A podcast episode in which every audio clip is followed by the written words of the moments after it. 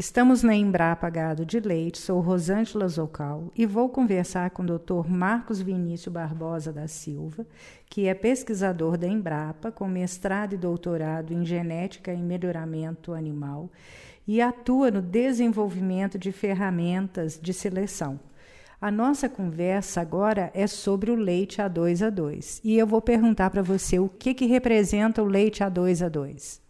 Por definição, o leite A2A2 é aquele proveniente de vacas que também são A2A2 para o locus da beta-caseína, ou seja, animais que têm duas cópias de um alelo da, de um gene chamado beta-caseína.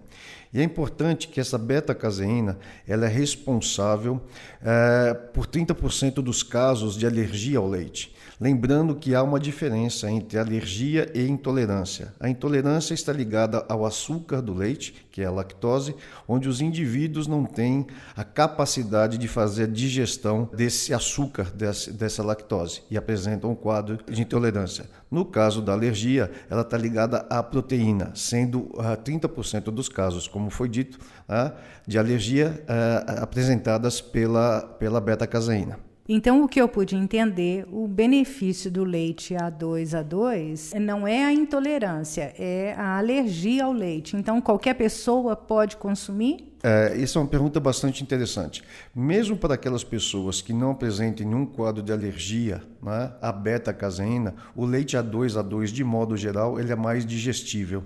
Então, comparado ao outro leite, proveniente de vacas A1A1 ou A1A2, o leite A2A2 traz benefício para qualquer pessoa que, que o tome exatamente pela melhor digestão.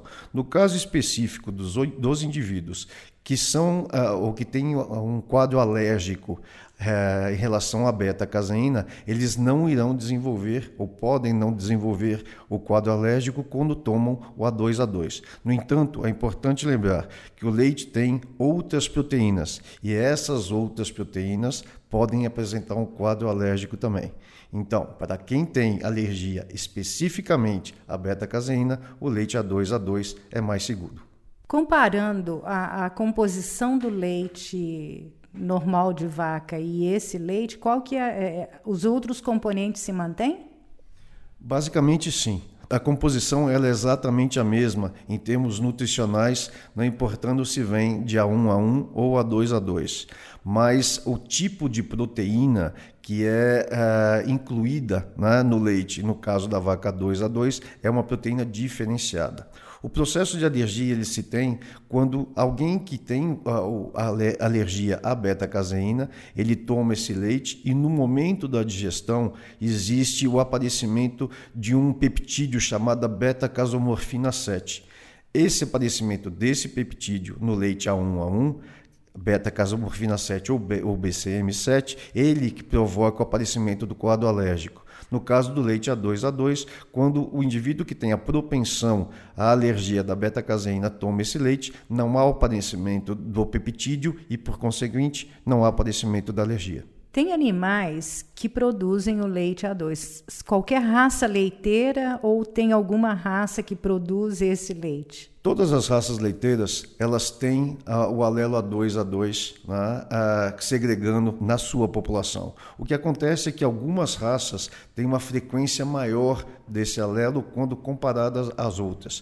Por exemplo, as raças zebuínas em geral têm uma frequência do alelo, do alelo A2 maior quando comparada à raça holandesa, por exemplo. Então, potencialmente qualquer raça pode ser selecionada para a produção de A2A2. No entanto, as raças zebuínas são são mais fáceis de serem selecionadas porque têm uma maior frequência do alelo A2A2. Esse assunto é extremamente interessante e, e quem sabe a gente faz outros podcasts. Muito obrigada, Marcos, pela participação aqui com a gente.